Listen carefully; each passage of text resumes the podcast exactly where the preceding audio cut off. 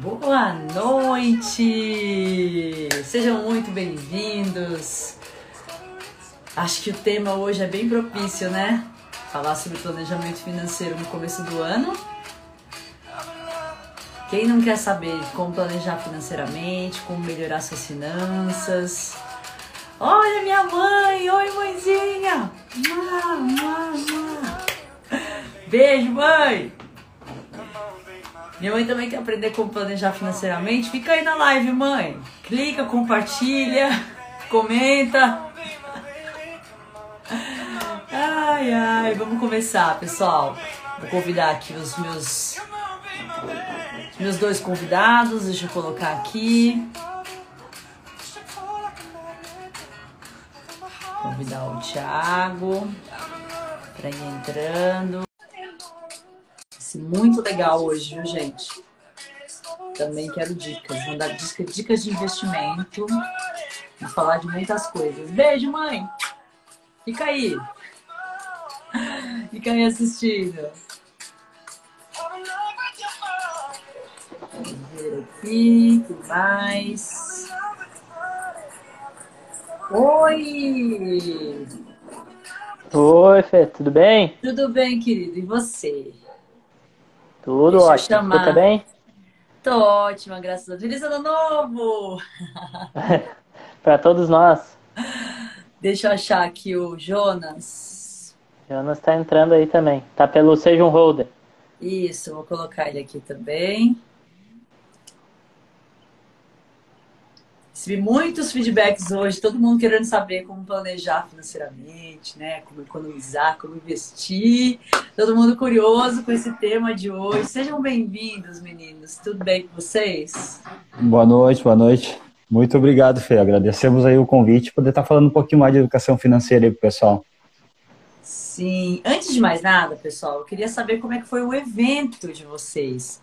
Conta um pouquinho pro pessoal aqui que evento foi esse. Eu fiquei aqui só acompanhando os bastidores, morrendo de vontade de estar junto. Mas eu queria saber como é que foi aí, né? Essa, essa ideia maravilhosa que vocês tiveram. Conta pro pessoal. Então, foi, foi um desafio bem grande aí, né? A gente teve o, o Super Holder Talks. O Holder Talks é um, um quadro, um programa que a gente faz no nosso canal também, né? Toda segunda-feira, às 19h30 onde a gente convida as pessoas, a, a Fê, né? Tu Fê já participou, né? Foi muito legal, tá lá no nosso canal também. E a gente fala aí sobre uh, bastante sobre investimento, né? Que é um, um, dos principais pilares aí que a gente fala, mas também entra com empreendedorismo, crescimento pessoal. E agora a gente completando um pouquinho mais de um ano, a gente resolveu fazer esse, esse grande evento. Eram para ser seis horas de live assando lá um costelão, que é aqui o prato, um dos da culinária típica. E no final isso se estendeu. A conversa foi às sete horas e meia. A gente teve que quase que, que encerrar tudo lá, porque senão a gente ficaria conversando. E foi muito legal, porque daí a gente falou sobre todos esses assuntos aí que a gente aborda no Holder Talks. A gente fez aí num dia, convidando o pessoal que já participou do Holder Talks e que também te conhece, até por uma, uma forma de agradecimento. Infelizmente tu não, não pode participar aí, mas vai ter outras Sim. oportunidades. E daí ficou e foi um evento então bacana, né? A gente fez ali ao vivo um grande tempo e se divertindo. Nossas famílias estavam junto ali também, ajudaram no evento. Então foi foi um momento bem marcante, legal e um grande desafio aí ficar falando aí mais sete horas sobre conteúdos diversos aí e compartilhando um pouco do que a gente já aprendeu e que os convidados também uh, com bastante conhecimento vieram aí compartilhar aí nesse Super Roder Talks que também está lá no, no nosso canal lá. Que baita evento, hein? Eles são do Sul, para quem não sabe, né? Eles vão se apresentar, mas eles são do Sul, e aí, obviamente, não podia faltar o churrasco. e sete horas e meia de evento online, gente, que sucesso! Parabéns, viu? parabéns mesmo. Eu vou, com certeza vou estar no próximo. Quero me programar antes para estar. Realmente tinha um compromisso, não podia estar com vocês, mas fiquei bem feliz de ver o sucesso que foi. Parabéns mesmo. Ah, foi legal. Na gente, verdade, a gente não teve. Não era entretenimento, não era Big Brother, era planejamento financeiro, investimento, era um assunto, né? Que não é, é, é, vamos dizer assim, não é tão popular quanto os populares. E mesmo assim, as pessoas quiseram ficar, né? É, quiseram entrar, quiseram participar. Isso é maravilhoso. Acho que é uma grande mudança para o setor, vocês não acham? Exato. É, o, o, legal de fazer esse tipo de coisa ali é que tu consegue me, uh, mesclar várias ideias diferentes de conteúdos diferentes, mas em prol de algo, de uma coisa só, que é crescer. Crescer, né? A gente se desenvolver profissionalmente, desenvolver financeiramente. É o objetivo principal acho que todos nós temos, né? E ali quando consegue juntar várias pessoas boas com ideias diferentes e muitas vezes de um mesmo assunto, porque nem sempre existe o certo, né? Existem ideias diferentes e muitas dessas ideias podem ser certas e se adaptar à realidade de cada um. Então, para nós, bah, foi algo foi algo realmente uh, inusitado e diferente. A gente no início a gente pensou como um desafio realmente ficar seis horas falando e no final a gente viu que passou sete horas, sete horas e meia. E nem por viram, no... né? Nem viu. Por nós, nós ficava mais oito, nove horas. Nós só não ficamos porque esse costelão tava queimando já e não tinha como ficar. Ficou bom? Bah, ficou excelente. Ficou. ficou excelente. Ah, o, o, o, o, nosso assador, nós tivemos, nós contratamos o assador às 11 horas da manhã, mais ou menos assim, um pouquinho antes de começar a live, nós contratamos o assador. Caramba. Mas foi, foi, foi um aprendizado muito grande, assim, para nós e com certeza para todo mundo que, que, que olhou teve, também, teve que participou. Né? O ano que vem eu vou pessoalmente, eu vou pessoalmente aí começar. Ah, coisa... Tá pensando o quê? Tomara, isso aí, excelente. Nós, nós tivemos... Vai virar tradição já. É, Fernando, nós, nós tivemos calor de 40 graus, tivemos temporal, chuva, então, pesada, tudo isso no meio daquela live. Ventania. Ventania, e foi algo assim. larga segurou, né? A internet ficou, graças a Deus, que cai o mundo, mas que a internet não cai, né? Graças a Deus a internet não deu nenhuma queda. Foi, ah, foi excelente, ótimo, foi excelente. Que bom, parabéns. Bom, a gente é uma honra para mim estar aqui com vocês. Queria agradecer, né, por vocês terem aceitado o convite. Janeiro, acabou as sete ondinhas, não dá mais para fazer promessa, já passou o final do ano, né? Todo mundo fez as suas promessas de final de ano aí, só que o ano começou e a gente já está já tá na segunda quinzena dele, inclusive. Nada mais propício do que esse momento, que todo mundo já caiu na realidade, já, caiu, já acabou as festas, para falar de um assunto tão sério e tão importante, que deveria ser falado muito mais do que é falado ainda hoje em dia. Acho que a gente já teve uma evolução enorme, né? É, nesse, nesse, nesse universo. Acho que a gente tem bons representantes aí que estão levantando a bandeira da educação financeira, mas ainda tem muito por vir, tem muito. É, vocês até podem falar um pouquinho do, é, de quanto, quantos brasileiros hoje investem na bolsa. Quer dizer, três anos atrás era um número muito irrisório, mas ainda é irrisório perante a, a oportunidade que tem. Então, é, eu queria que vocês dissessem, né, contassem um pouquinho é, da história de vocês, né, por que, que vocês resolveram serem educador, educadores financeiros e levantar essa bandeira, e também desse projeto maravilhoso que é Seja um Holder, que é simplificar, desgourmetizar a forma de investir, certo? Então, fiquem à vontade, quem quiser começar a falar primeiro sobre a sua história de vida e por que, que vocês resolveram ir para a educação financeira. Perfeito. Acho que eu talvez tenha dado uma travadinha lá no Jonas, eu vou, vou iniciando aqui. Qualquer coisa ele, ele complementa depois também. Não, Mas você queria o... ir primeiro, fala a verdade, você que derrubou ele. É, já derrubei ele lá.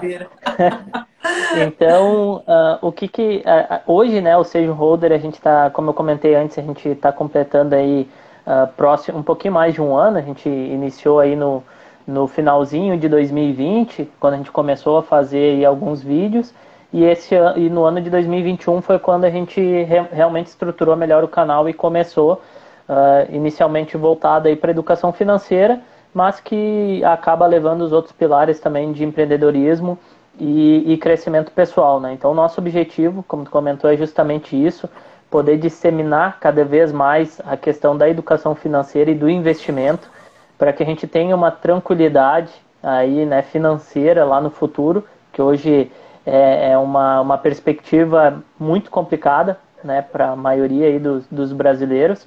Então, uh, a gente resolveu fazer isso porque a gente também viu que era necessário a gente fazer isso para nós, né? A gente já uh, empreendia, a gente, a gente acaba empreendendo, tem nossos negócios, mas viu que no longo prazo a gente também precisaria uh, proteger nosso patrimônio e começar a investir. Então a gente foi investindo, foi adquirindo conhecimento, assim como todo mundo, eu acho, a gente teve nossos medos, teve nossos anseios, foi em busca de conhecimento para ver a melhor estratégia, né, que a gente entendia como melhor estratégia. E, nesse, e nessa busca por conhecimento, eu e o Jonas, a gente começou a conversar, então, sobre, sobre investimentos, né? A gente começou a investir ali pelo ano 2019, 2020, e no final do ano a gente teve um resultado tão bom, né? Como eu comentei antes, isso acabou trazendo para nós também uh, buscar a busca do conhecimento, a questão do crescimento pessoal, a questão de empreender melhor. E a gente viu que foi uh, tão prazeroso para nós, tão vantajoso para a nossa vida, que a gente disse: não, é, a gente também uh, deve compartilhar isso com mais pessoas para que elas também tenham isso ao alcance. Como tu falou, né? Hoje já tem muitas pessoas que, que difundem essa questão da educação financeira. A gente, por estar no meio, acaba sendo. Parece que tem muito ainda, mas na verdade não. Ainda é um mercado que tem muito a crescer. Então a gente viu que realmente uh, a gente precisava compartilhar isso e até como forma de nos motivar e nos cobrar cada vez mais a buscar esse conhecimento. Então foi. Ô, ô Thiago, foi... me conta uma coisa. Você falou que tem um resultado significativo, né? Como vocês começaram a investir uhum. em 2019. Conta pra gente, vai, pelo menos o crescimento de percentual aí, que eu curiosa saber. tá certo, ah, tá certo. Incentiva, gente... né? Ter resultado incentiva, né? Exatamente. A, gente até fez um, um, vídeo no canal explicando isso, da, das nossas rentabilidades aí, né? Então, claro que o ano de 2020, para quem começou a investir, ele foi uh, uh, praticamente ali, dependendo do período, qualquer coisa que se comprava, a gente dizia que tu ia ter um bom retorno, né? Porque a bolsa tinha caído demais. Mas aí a gente manteve essas estratégias, manteve, manteve isso no ano de 2021 e teve bons manteve retornos. Manteve a inteligência né? emocional, né? A cabeça em dia. Exatamente. Falar, em 2020 ah. foi só para só os fortes. Exato. Foi tenso. E, e aí a gente, e a gente teve sim bons retornos, né? No, no, acumulado ali desses dois anos, por exemplo, a minha carteira eu até tinha colocado ali, ela tinha ultrapassado os 40% né, de, de rentabilidade. Claro que é uma rentabilidade muito alta e que a gente sabe que isso não, não é uma perspectiva de longo prazo, né? Foi devido muito ao momento que a gente investiu, né? Isso, isso é, é um fator que determinou para que a gente chegasse nessas rentabilidades. O Jonas depois pode explicar, falar também da dele. Mas a gente fez ali um vídeo explicando e detalhando bem isso, né? Mas uh, justamente isso, quando a gente viu que, que tinha bons retornos e que mesmo a gente estando no início, e claro que agora a gente intensificou muito a nossa base de conhecimento, né? E isso se refletiu no, nas nossas ações ali, nas nossas escolhas. Mas a gente viu que se a gente manter uma estratégia simples, uma estratégia clara e em busca do conhecimento, qualquer um consegue também atingir bons resultados.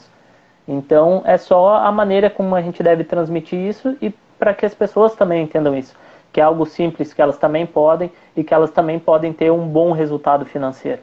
Então Uh, Jonas, se tu quiser comentar aí também da, da tua rentabilidade.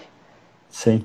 É, antes até de comentar, eu, eu até vejo, eu já comentei algumas vezes isso, uh, que a gente aprende educação financeira só quando a gente vai atrás, né? Porque o ensino que deveria vir lá da base da educação financeira a gente não tem.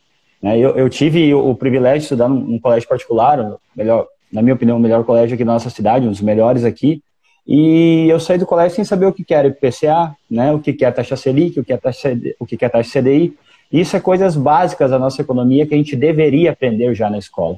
Né? Eu já bati muito nessa tecla e já falei várias vezes até que o ensino nos ensina a ser fantoches e não protagonistas, né? Porque essas coisas básicas da economia, de investimento, a gente deveria saber, deveria sair do colégio sabendo já. Esse é o básico para a gente conseguir realmente uh, ter uma, uma certa condição financeira melhor para o nosso futuro. Né? Exatamente. Então, isso, isso é uma, uma crítica, de certo modo, que eu acabo fazendo sempre, né, que é mais, não crítica em si, mas mais para as pessoas pensarem que realmente uh, pais que têm, têm filhos aí, que estão no colégio, serve como ideia, né? Serve como ideia, muitas vezes, trazer para um colégio particular de ter uma, uma extra classe, né? Uh, voltado a realmente investimento, educação financeira, porque isso é importante. Porque a, ma a maioria dos pais também não teve isso. Então, eu acho que é importante a gente ter isso em mente e tentar trazer para as crianças isso desde cedo, né? Uh, sobre a minha carteira ali também, o Thiago comentou um pouquinho, né? 2020, na verdade, foi a base para ver se nossa estratégia estava dando certo ou não, né? Foi mais ou menos assim. Porque. 2021, desculpa. Porque nem 2020 ali era o início da pandemia, então teve muitas quedas aí uh, bruscas da bolsa, né? E no acumulado também eu estou em torno de 58% de rentabilidade. né? Uau, e dois, é, uma rentabilidade muito boa. E 2021 ali que foi a, a, como eu falei, o grande teste, por quê? 2021, Thiago, até me ajuda se eu estiver errado, mas a bolsa caiu em torno de 10, 11%, se eu não me engano, né? O índice Bovespa, que a gente né? chama. É. E a minha carteira tem uma rentabilidade positiva de 17%. Então foi muito acima e muito escolado o índice Bovespa. Obviamente, uh, que nem o Thiago falou também, a gente pega o maior investidor de todos os tempos, o Warren Buffett, ele tem uma rentabilidade média de 20% ao ano. Então a gente também tem que ter isso em mente, que isso não é algo uh, fácil, isso não é algo uh, que é fácil de atingir no longo prazo, ter uma rentabilidade de 17%, 18%, 19% ao ano. Né? Isso é sim complicado para o longo prazo. Mas ali mostrou, 2021 mostrou que a nossa estratégia de investimento está colhendo bons frutos. Né? A gente está realmente conseguindo se descolar do Ibovespa nos momentos aí de, de maiores crises. Né?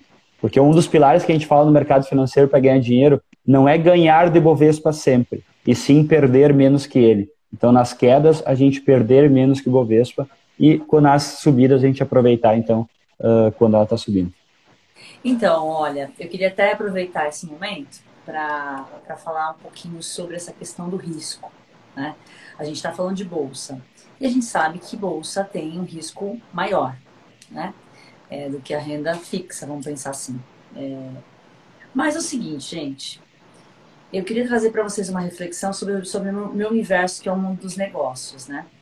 É, eu estou aqui com uma, uma matéria aberta, vou até compartilhar depois com vocês, sobre os CEOs mais bem pagos do mundo. É, os 10 CEOs mais bem pagos do mundo. Primeiro lugar, né? Vocês devem imaginar que é o Elon Musk, é o CEO mais bem pago do mundo. Ele, ele, ele recebeu da Tesla o ano passado 595,3 milhões de dólares, né? É, sendo o CEO da empresa. E o segundo colocado fica três vezes abaixo dele, que é o Tim Cook, do, da Apple, em 133,7 é. milhões. Que isso me leva a crer, gente, que quanto maior o risco, maior o ganho. Certo? Por que, que, a diferença é tão grande entre o primeiro e o segundo colocado? Porque o Elon Musk não recebe na, nenhum salário fixo. Ele preferiu receber 100% variável. Claro, né, que a maioria deles aqui, entre 10% e 15%, são salário fixo e o restante participação em ações. Né? Uhum. Né? Mas por que eu trouxe esse, essa provocação aqui? Porque se arriscar não significa, correr risco não significa se arriscar. Se arriscar é você não ter conhecimento nenhum e ficar se aventurando na bolsa. Se aventurando. Fazer...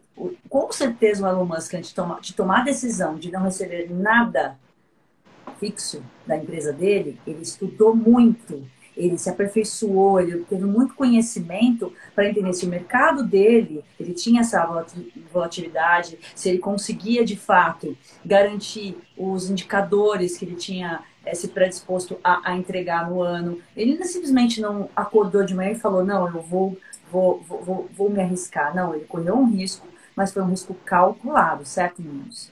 Então, gente, a primeira coisa que é importante vocês terem consciência, eu queria que vocês falassem um pouquinho sobre isso, é que o fato do Jonas dizer que teve 58% de rentabilidade e o Thiago 40%, não foi é, simplesmente se arriscar. Eles fizeram isso de forma estruturada. Então eu queria que vocês comentassem um pouquinho sobre isso. Exato. É, um dos pilares que a gente fala justamente para ter essa gestão de risco é ter o teu portfólio diversificado, né? O que, que é o diversificado em si? É diversificar entre empresas e entre classes de ativos e entre países. Então, hoje a minha carteira é composta por ações do Brasil, por fundos imobiliários, por stocks, que são ações americanas, por REITs, que são empresas do setor imobiliário americano, e por criptomoeda. Excelente. Então, esse, esse conjunto de empresas me permite gerenciar muito melhor o risco. E aí, dentro de cada classe, também tem que ter o gerenciamento de risco. Por quê? Se eu vou pegar uma empresa aqui no Brasil, vou pegar uma empresa do setor de energia, uma Engie, que é uma empresa muito grande, ela tem um risco muito menor do que se eu vou pegar uma small cap, que é uma empresa pequenininha com uma pequena, de certo modo, né, por estar na bolsa. Comparado mas como uma com demais, né? comparado com as demais, como uma Vivara, que é uma empresa em franca expansão, em franco, em franco crescimento. Obviamente que a Engie vai me dar muito mais segurança.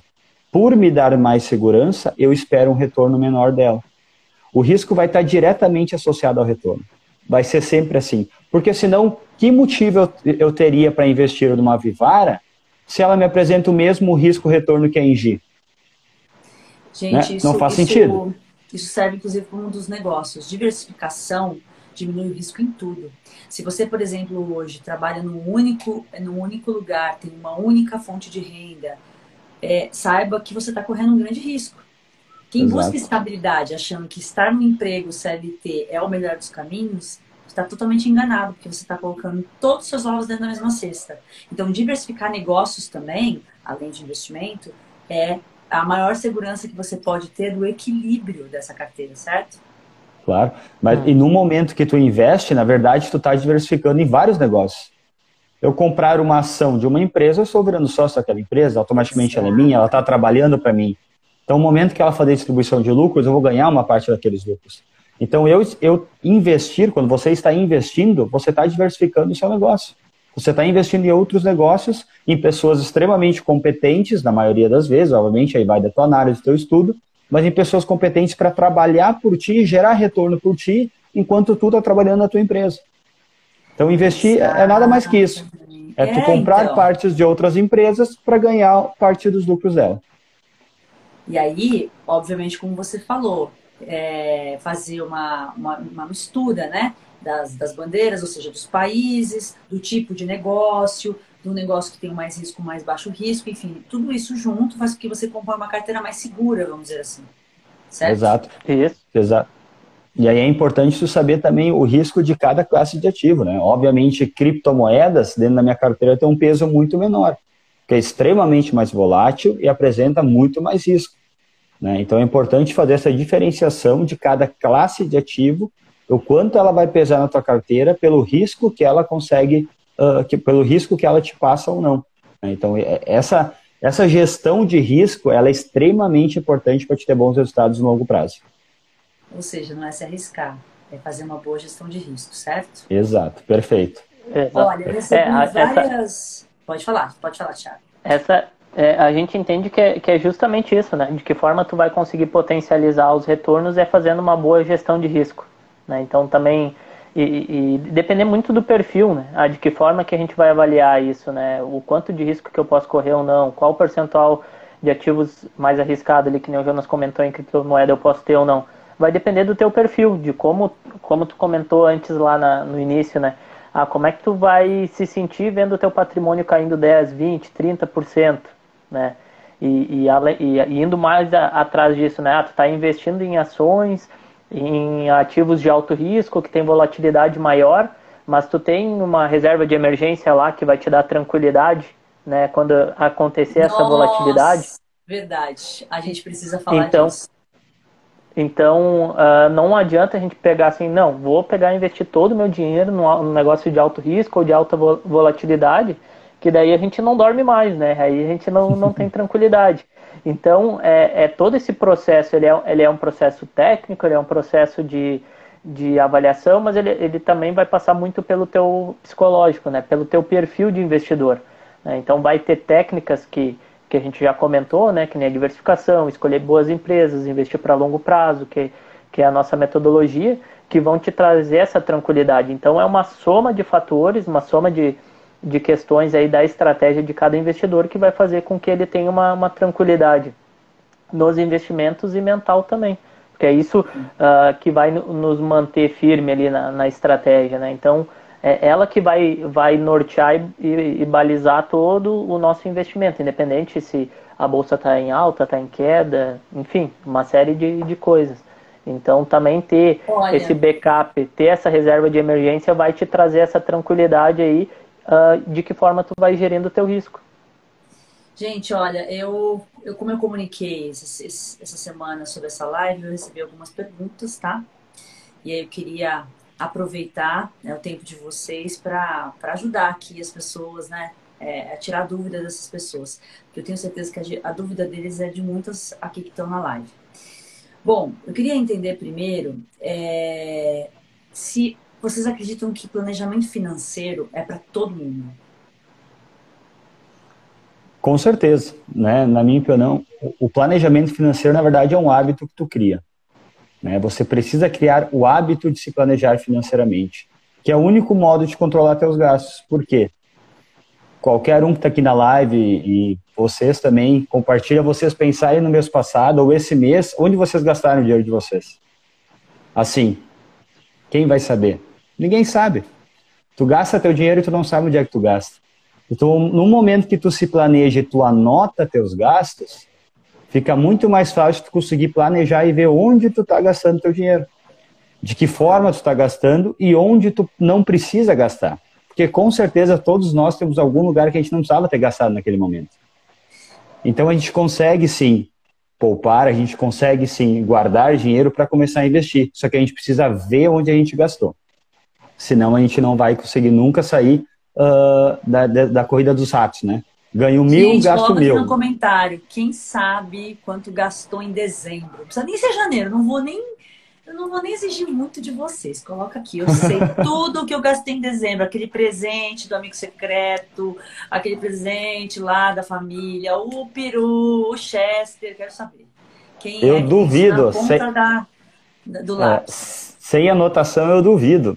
Porque a gente pode ver uh, que não é a questão financeira que vai ditar se tu é, se tu é ou não, uh, se tu controla ou não o teu dinheiro, se tu tem planejamento financeiro ou não. A gente vê agora ganhadores de Mega Sena, a gente vê muitos ganhadores de Big Brother. O que, acontece com a maioria deles? Dá um tempinho e some todo o dinheiro. Eles gastam tudo. Então não é a condição financeira, não é o quanto tu ganha que vai te dizer se tu vai ou não ter condições de investir, se tu vai ou não ter condições de fazer um plano financeiro. Esse é o hábito. Esse é o hábito. É tu transformar o planejamento financeiro em hábito. Isso sim vai fazer com que você consiga guardar dinheiro independente do seu salário. Porque se você ganha mil e gasta mil, quando você ganhar 20 mil, você vai gastar os 20 mil também. Então, o princípio do planejamento financeiro é, primeiramente, anotar tudo que se gasta. É isso? Exato. Primeiro exato. Passo. Anotar, primeira parte, anotar todos os gastos. Tá. Depois desse passo, qual seria o segundo passo? Vamos lá, vamos por passos, para o pessoal não infartar aqui. Vamos lá. Da receita. É. Não, primeiro se anota todos os gastos. Então, tá. segundo passo é analisar dentro dos teus gastos onde tu consegue poupar. Então, tu pega os tá. teus gastos e tu separa ele em custos fixos, que ali é tua conta de luz, tua conta de água, coisa que não tá. pode faltar. Tu vai estipular o valor de mercado, alimento, enfim, vai ser teus custos fixos. E nos custos variáveis, tu vai separar ali onde tu gastou e não precisaria ter gasto. Onde tu gastou muito e poderia ter gasto menos. Então, tá, separa os custos fixos. Aquelas blusinhas que você comprou, comprou em liquidação, que não estava precisando, Exato. né? Você vai entender Exato. ali aquela linha que você percebeu que deu uma abusada. Aí depois Exato. disso, você vai determinar uma verba para cada uma dessas linhas, certo? A Isso. verba baseada no, no, seu no, no que teu você controle pode realmente, no seu budget, né? No seu orçamento. Isso. A tá. partir dali, então, tu vai colocar o quanto tu ganha, uhum. né? Eu ganho R$ 1.500, eu tenho 700 reais de custo fixo. Bom, então tu tem ainda 800 reais de uh, sobra, vamos dizer assim, para te gastar com, coisa, tá. com, com custos variáveis, tá? Dentro desses 800, o que, que tu vai fazer? Ah, eu vou ali separar, eu vi que no último mês eu gastei esses 800 reais, mas eu poderia ter gastado só 500. Não precisaria ter gasto 800. Então, antes de gastar os 500, tu vai pegar esses 300 e já vai separar lá para a continha da reserva de emergência ou para a continha de investimento. Depois que tu tem os 700 no custo fixo, os, fixo, os 300 já separado para investir ou para reserva de emergência, aí tu vai dizer, bom, eu tenho 500 reais para viver o mês e agora eu vou ter que passar 500 reais para viver o mês. Gente, e deixa aí, eu só contextualizar uma coisa aqui, que os meus os meus amigos aqui, eles são ótimos em ganhar dinheiro então, e proporcionalmente ótimos em gastar, tá? Então eles não entendem de planejamento financeiro. Ó, seguinte, o que é reserva de emergência, gente? É um colchão de emergência que você deixa guardadinho, bonitinho, caso você precise por uma adversidade que possa acontecer, tá? E aí eu queria pedir para os meninos me explicarem quantos meses, né, do meu, do meu, da minha receita do mês eu deveria guardar e considerar uma boa reserva de emergência? É, só, só complementando nessa questão, que nem tu, como você sempre fala aí com, com empresários também, é, isso é muito do, do mundo do, do empreendedorismo, né? Quem não mede não controla. Então a gente não tem como falar de controle se a gente não fazer essas medições. E no nosso controle financeiro vai ser justamente isso que nem o Jonas comentou. Né? Vai ser as classes, vai ser teu custo fixo, variável, o que, que é, o que, que eu realmente tenho que gastar, o que, que eu posso mudar. Então a gente precisa disso para fazer o nosso planejamento. E o que a gente comentou antes da reserva financeira é que nem tu comentou, Fê, é justamente algo, o teu colchão ali, a tua segurança que tu vai ter para momentos de adversidade, de uma dificuldade ou de um custo não planejado. Né? Então, algum custo que eu preciso para a saúde, algum custo lá que estragou meu carro eu preciso arrumar, tenho lá um equipamento de trabalho, lá meu notebook estragou, eu preciso uh, gastar que não está previsto dentro daquele meu controle financeiro. Né? Então, claro que eu tenho algum, alguns custos ali, mas tem, uma, tem algo que pode acontecer e eu não tenho essa, essa previsão. Então, a, a reserva de emergência ela vai servir para isso, né? para esses momentos aí que pode dar um, um custo fora do, do realmente do planejado. Aí a questão dos meses vai depender muito do, do perfil e de, e de cada um, né?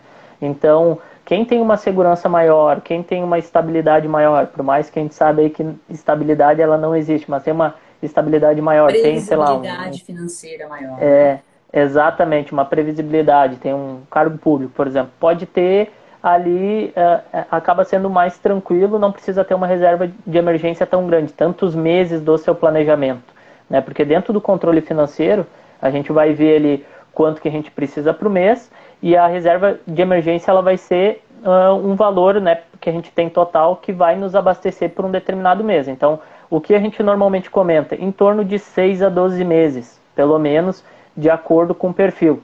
Então, ah, eu tenho um, um perfil aí uh, um pouco mais uh, arrojado, enfim, ou, ou, tem um pouco mais de risco, vou manter só seis meses, também pode. Tem um perfil mais conservador, quero ter uma segurança maior, quero ter uma reserva de emergência maior, então coloco 12 meses dos meus custos né, fixos mensais, ali, dos meus custos totais por mês, eu deixo dentro da minha reserva de emergência, que vai ser realmente algo que eu vou poder uh, ter a, a qualquer momento quando surgir uma determinada emergência, uma despesa fora do meu planejamento.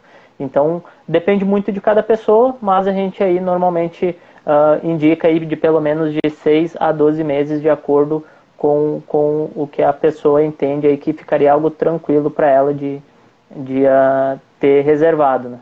É, eu, eu quando fui fazer a transição de carreira, porque eu saí do, do corporativo e vim para vim empreender, né, há quatro anos atrás é, eu fiz 24 meses. Então eu, eu, pensei o seguinte: se em 24 meses eu não conseguir é, viver né, com o meu custo de vida de hoje, com o meu trabalho, eu volto para o mundo corporativo. Foi essa a minha conta. Uhum. É, porque a insegurança era muito grande, o negócio era novo, eu tinha poucas habilidades ainda de empreendedorismo. Então, é, eu acredito, pelo menos para o empreendedor, que ele tem que colocar uma reserva de acordo com essa, essa avaliar o mercado dele, quanto tempo ele vai demorar para ter retorno, né? E ter uma reserva que ele se sinta seguro e tranquilo para poder fazer essa transição. É, e para mim foi 24, mas cada um sabe, né? A, a, o tamanho, né, e segurança que tem, enfim, tanto do mercado quanto é, da própria transição que precisa ser feita, inclusive do volume de receita, né? Mas para mim foi importante ter os 24 meses. E, é, o importante é a gente dia, dia, Dá só, deixa eu, uh, comentando ali, né, rapidinho. Tu que está no dia a dia junta, juntamente com isso, com os empresários e, e, conhece bem esse mundo, é um, é um dos principais problemas, né, das empresas iniciarem e não conseguirem se manter, né, da, das pessoas que vão para o empreendedorismo uh, iniciar um negócio e não conseguir se manter justamente por causa disso, né, elas não fazem esse planejamento, elas não têm essa visão de, de realmente, ah, agora eu vou sair do, do meu emprego, vou empreender, não tenho, não faço um controle financeiro e quer que em um, dois, três meses já comece a dar retorno. Né? Então isso, isso a, a acaba acontecendo muito, né? Eu vejo que é, acaba sendo um grande problema. Eu também, quando saí para empreender, eu, eu deixei lá minha reserva de 12 meses. Né? Pensei, ó, se eu não ganhar nada, não conseguir nada, eu tenho que ter pelo menos uma reserva de 12 meses para que eu consiga me estabelecer, começar a sentir o mercado, conseguir ter, ter receita. Então, uh, não posso simplesmente sair hoje e já penso que daqui a um mês, dois, eu já vou estar tendo lucro na minha empresa, já vou ter tendo um bom retorno. Então, acho é. que isso é um ponto fundamental para quem, quem quer abrir, iniciar um negócio e começar a empreender. É, e, e, acho importante a gente salientar também onde deixar essa reserva de emergência. Né? Às vezes as pessoas têm uma dúvida muito grande, porque a gente vê várias pessoas aí, vários educadores financeiros, cada um, não, tu tem que deixar aqui, tu tem que deixar nesse outro, então fica essa briga de onde deixar, né? E a gente sempre uh, se alienta que, como a reserva de emergência é um dinheiro que tu precisa a qualquer momento, pode precisar a qualquer momento, tu tem que deixar no investimento que tem altíssima liquidez, né? Que tu possa sacar realmente a qualquer hora, altíssima segurança, porque tu não pode perder tua reserva de emergência, e, obviamente, uh, o retorno será o menos importante na reserva de emergência. Né? Não existe um super trunfo né, no mercado financeiro com alta liquidez, alto retorno e baixo risco. Isso não existe. É, isso é impossível. Mas então a gente sempre recomenda alguns tipos de investimentos que podem ser usados para isso. Hoje a gente tem a conta corrente do Nubank, né, que ela, representa, ela remunera 100% CDI, então é um bom, uma boa remuneração, com alta liquidez e com alta segurança também. Temos alguns CDBs de banco que têm liquidez diária, né? A gente pega CDB do Banco Inter, é um exemplo, que também rende 100% CDI, né? E também tem essa liquidez diária. Ali tem um pouco mais, um pouco menos de liquidez que a conta corrente do Nubank, porque tu tem que baixar da, do CDB para daí poder usar esse dinheiro. Então acaba tendo uma liquidez um pouco menor. E temos o Tesouro Direto, né? O emprestar o nosso dinheiro para o governo, né? Que é nada mais seguro do que emprestar o dinheiro para o governo. Né? O governo, quando não tem dinheiro, o que, que ele faz? imprime mais, né? Então, uh, o Tesouro Direto hoje é o investimento mais seguro do Brasil. Então, é outra opção para reserva de emergência, né? E aí, para a gente fugir do, da poupança, que é um rendimento que, embora tenha tudo bem segurança e alta liquidez, mas a remuneração é extremamente baixa comparado a esses outros três que eu falei. Teve até resultados negativos, né, no ano passado. Sim, sim. Na verdade, hoje, né, considerando a nossa inflação, a poupança está rendendo negativo. Né? Você vai considerar a nossa inflação, isso, botar gente, no papel. Pelo amor de Deus, poupança não. Né? Quem tem dinheiro na poupança está perdendo dinheiro. Sigam, arroba, seja um boulder, por favor. Por favor. Exato. Favor temos, que se, temos que se proteger do governo. Exatamente. Ó, então, basicamente, resumindo, sua empresa não é seu caixa eletrônico, entendeu? É... Exato. É isso. Exato. Então, exato, até, exato. até a sua empresa rodar, demora uns dois anos. E o índice, segundo o Sebrae, de empresas que fecham, é de 70% em dois anos, tá? É muito Sim. alto. 70% das empresas fecham até o segundo ano. Por quê? Porque não tem fluxo de caixa. Perfeito, né? perfeito. Então, uhum, eu, eu atendo pequenos e médios e posso garantir que são médios para altos que não sabem separar a vida pessoal da profissional financeiramente. Isso também é grave, mas é tema para outra live, porque isso é muito complexo, né? Vamos voltar aqui para as nossas perguntas, que o pessoal aqui, ó, se animou. Seguinte, é, se planejar financeiramente é parar de fazer tudo que eu gosto só acumular dinheiro daqui para frente? Sim, sim e não. Pergunta complexa essa, hein? Complexa, sim e não. Eu acho que, é que a gente falou antes, a gente tem que estar confortável com nós mesmos, a gente tem que estar dormindo tranquilo, né? Obviamente que agora a gente não vai abrir mão de fazer tudo que a gente gosta, né? Eu não abro mão, eu, eu invisto boa parte do meu do meu patrimônio, do meu salário, vamos dizer assim, né? Empreendedor não tem salário, né? Tem ali um dinheiro que ele ganha por mês, mas uh, eu invisto uma boa parte dele, mas eu não deixo uh, de fazer as coisas que eu gosto. Obviamente, eu faço com muito mais moderação, né? Então, uh, você tem que ter na cabeça que você vai abrir sim um pouco do conforto presente, vai abrir mão do conforto presente para ter um conforto futuro, né? Para chegar ali com seus 45, 50 anos e poder estar aposentado. Não que de fato você vai querer estar, eu acho que eu nunca vou parar de trabalhar, mas eu vou querer estar naquela posição de se hoje eu quero parar de trabalhar, eu vou parar, né? Então, uh, tu vai ter que abrir mão um pouco do conforto presente. Isso é, isso é, é inegável, né? Uh, e é o conceito de equilíbrio é um conceito que eu não gosto, né? Às vezes as pessoas falam, tu tem que levar a vida equilibrada. Equilíbrio não existe. Quando tu é equilibrado, na minha opinião, tu é mediano. O mediano que, que é, para mim, o um mediano. Vocês ouviram isso? Para mim, o mediano é medíocre. mediano. Exato. E para mim o mediano é medíocre. Então eu não quero ser mediano. Eu quero ser acima da média. Para isso que eu trabalho e para isso que eu invisto. Né? Então, para sim, sim ser acima da média, tu vai ter que abrir mão de alguma coisa. Né? Não existe milagre. Não adianta querer dizer aqui agora que existe milagre. Não existe milagre. Vai ter que abrir mão de algumas coisas, sim, para crescer e para ser o melhor naquilo que tu faz ou um dos melhores naquilo que tu faz. Mas uh, uma coisa que me ajuda muito, né? Eu tenho meus meus objetivos bem traçados e eu tenho mini objetivos. E quando eu atinjo algum, eu comemoro esse mini objetivo. E aí você gasta então, um pouquinho, né? Lá, Exato. Não, não tem problema, agora eu posso. Por quê? Porque eu atingi aquilo que eu queria atingir. Então eu posso fazer aquilo. Né? Eu posso me dar esse prazer. Então, obviamente, não é parar de fazer tudo que você gosta, mas você vai ter que sim se controlar um pouco. Obviamente, você não vai conseguir uh, daqui a pouco sair para jantar todo dia, fazer esse tipo de coisa, porque tu vai ter que guardar um pouco do dinheiro para ter aí um conforto futuro muito melhor do que tu teria vivendo do jeito que muitos vivem hoje. É, o André disse aqui, é. ó, gostei do tema. Recentemente eu dominei a renda variável para ter a minha reserva de emergência. Ah, que legal, André. Parabéns, meu amigo. A gente falou sobre isso, o André estava realmente nessa pegada de estudar, de se aprofundar, e que bom, que bom que ele conseguiu fazer a reserva dele. E o Leonardo disse o seguinte: o problema é colocar na mente da gurizada, deve ser daí, hein? que tem daqui, que mandar para colher bons investimentos. A geração que está vindo agora quer tudo rápido. É. Exato. Exatamente. Exato.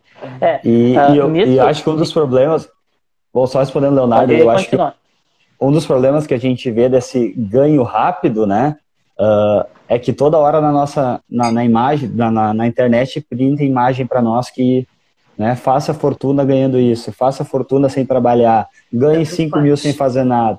Isso. E aí entra, aí agora já vai entrar em mundos um pouquinho mais complicados, mas entra o mundo cripto, entra o mundo NFT, entra o mundo de metaverso, entra agora a rede DeFi, que é dentro da rede cripto. Então, tudo isso está interligado mais com o pessoal jovem. E tem muita gente, sim, ficando milionária dentro dessa rede. Só que tem muita gente perdendo muito dinheiro dentro dessas redes. E é extremamente difícil ganhar muito dinheiro dentro dessas redes. Não é assim.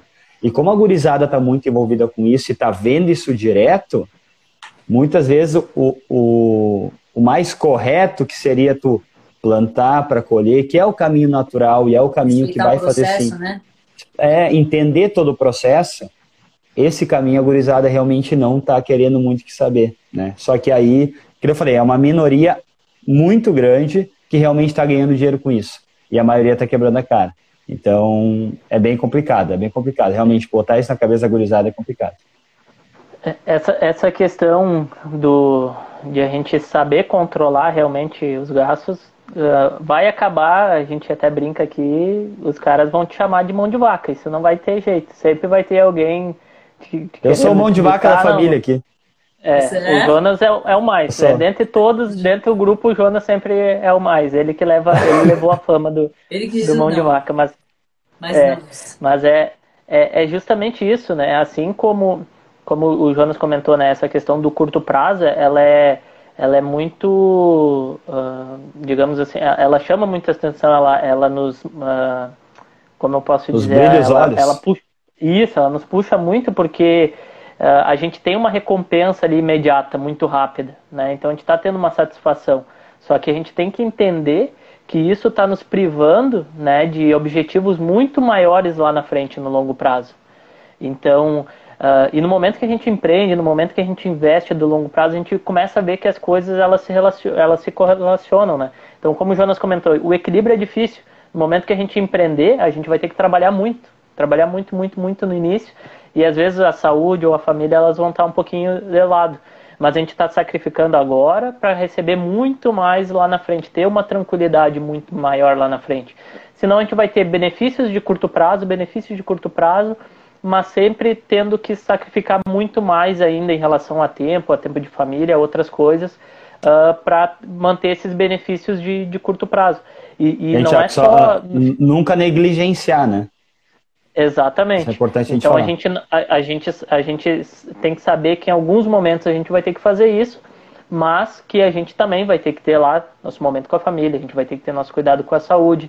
Vai chegar um momento que sim, a gente vai conseguir ter mais atenção, né, nesses quesitos, Mas é, é, muito difícil. A gente tem que entender realmente que quando a gente começa a investir, a gente vai ter que sacrificar um pouco agora, vai ter que apertar um pouco os custos para a gente ter um retorno maior lá, lá, na frente. E isso é tanto hábitos bons como ruins, né? Então, os hábitos, os hábitos ruins a gente tem o, a satisfação agora, mas vai pagar no longo prazo e vai pagar lá na frente, né?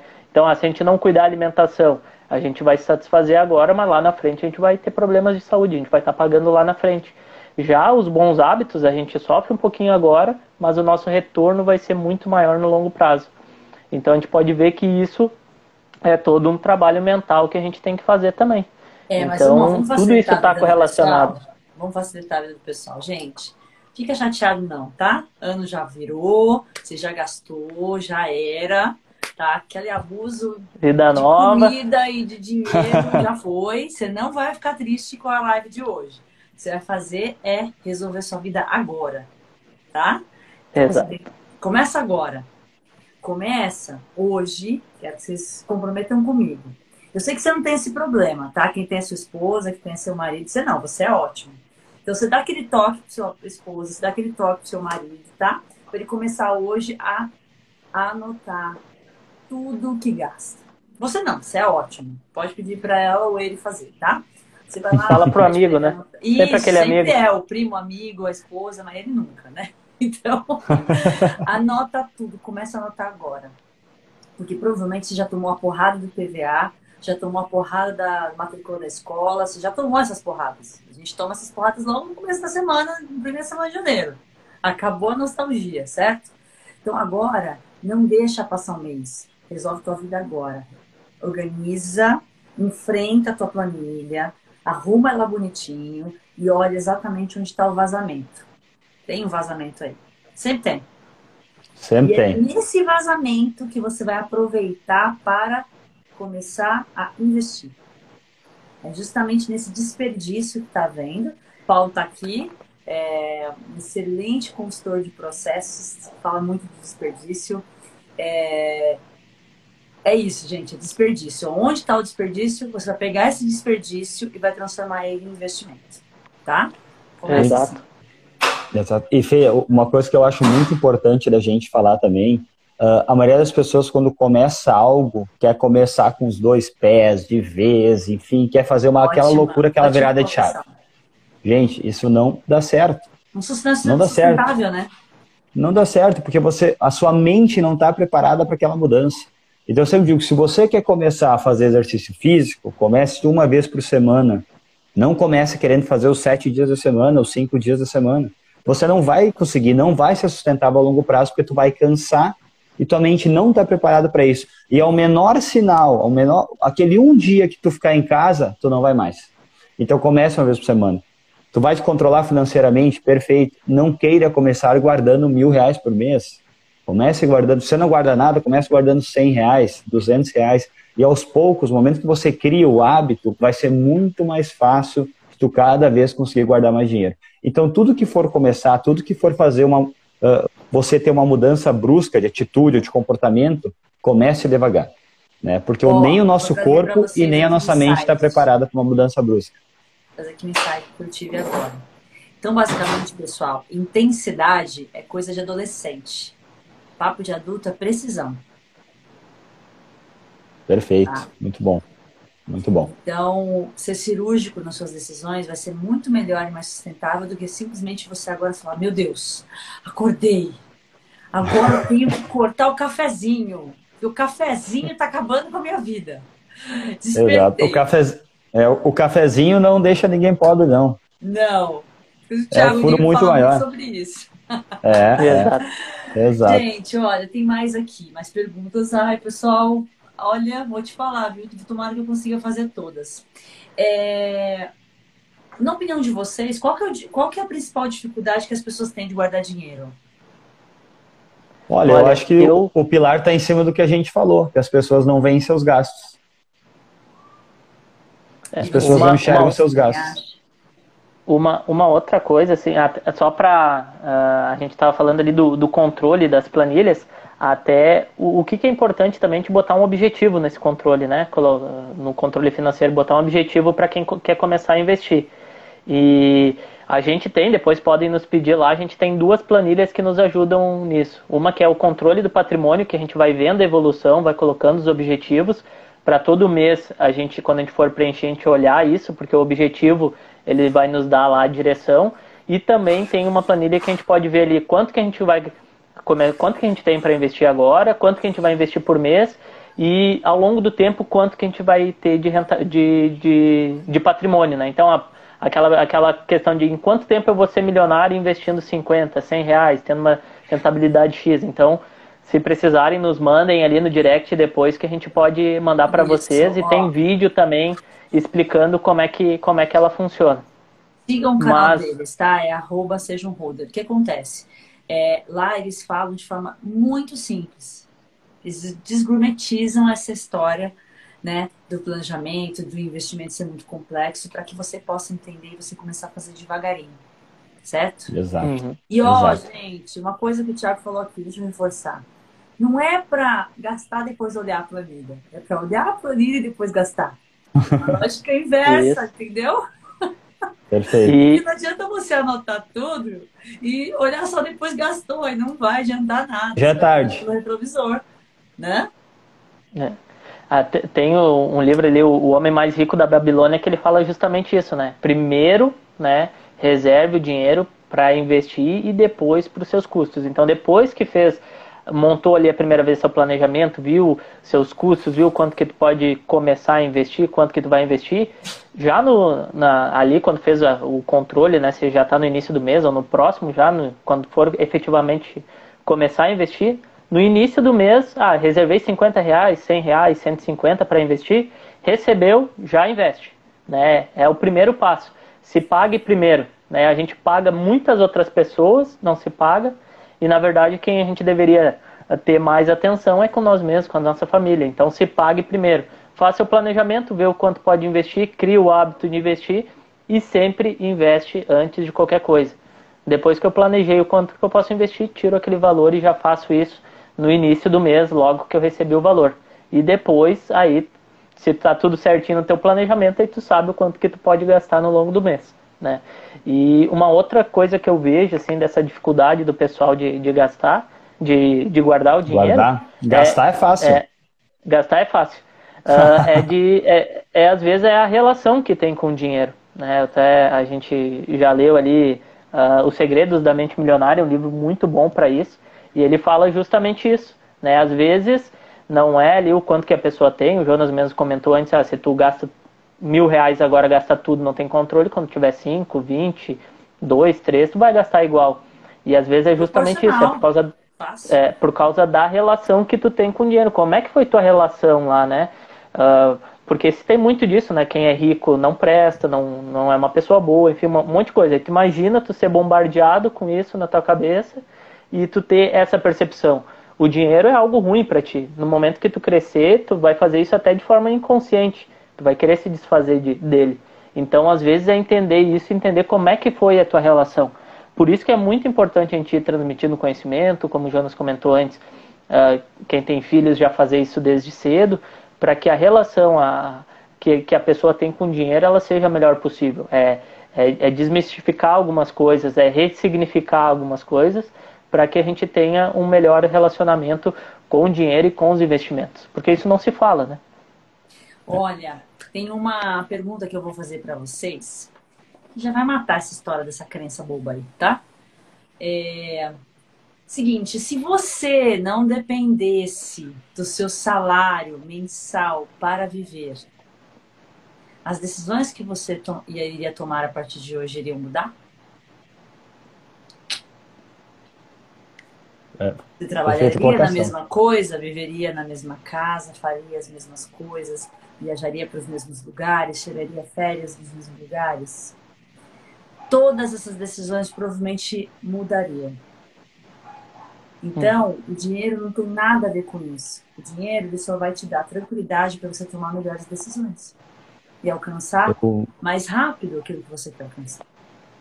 Eu gosto de falar sempre que é um problema que as pessoas têm com dinheiro, que elas veem o dinheiro como um fim. E o dinheiro nunca é o fim, o dinheiro é sempre um meio. Um meio de atingir aquilo que tu quer. Que foi o que tu comentou agora. o que, que a gente quer não é mais dinheiro. O que, que a gente quer é poder viajar para onde a gente quer, Verdade. é poder ter mais tempo com a família, é ter liberdade de tempo, é ter liberdade geográfica, é isso as coisas que a gente quer. Só que o que, que proporciona tudo isso é o dinheiro. É. Então o dinheiro é um meio para a gente realmente atingir aquilo que a gente quer. E a gente, a maioria das pessoas vê o dinheiro como um fim.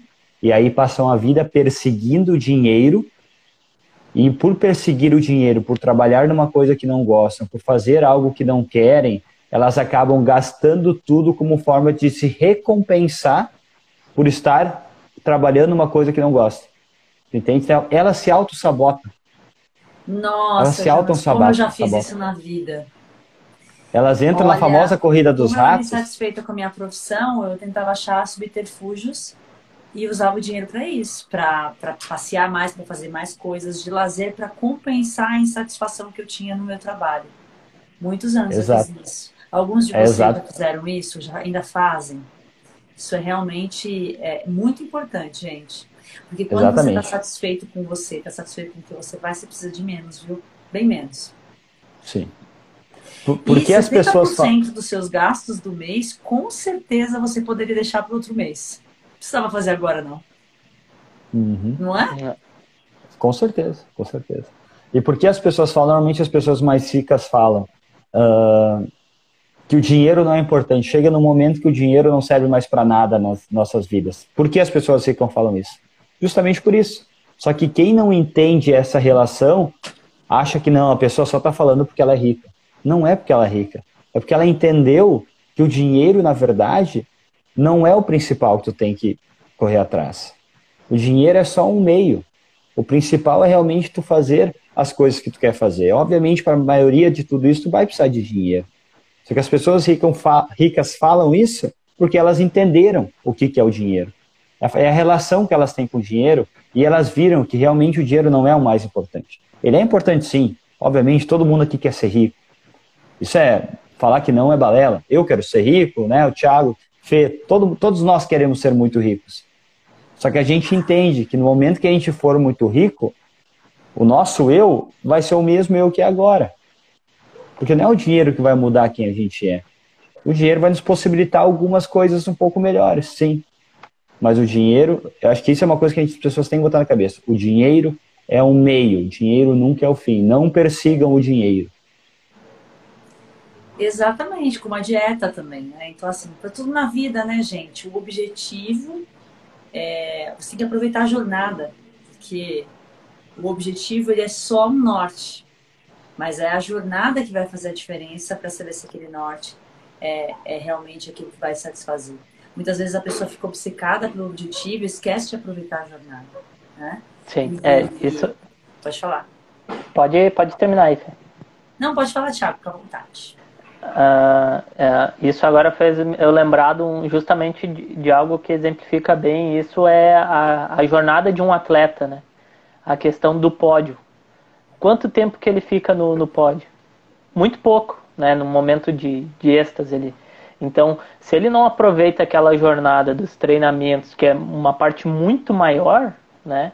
Não vai ser só, não é só aquele momento do pódio, mas é toda a jornada. Claro que quando ele sobe lá, né? Que ele que ele tem sua realização como um atleta, ele, ele, ele vai ter uma grande euforia, ele vai aproveitar, mas de todo o percurso, de todo o tempo, né? Quanto tempo que ele consegue ficar lá?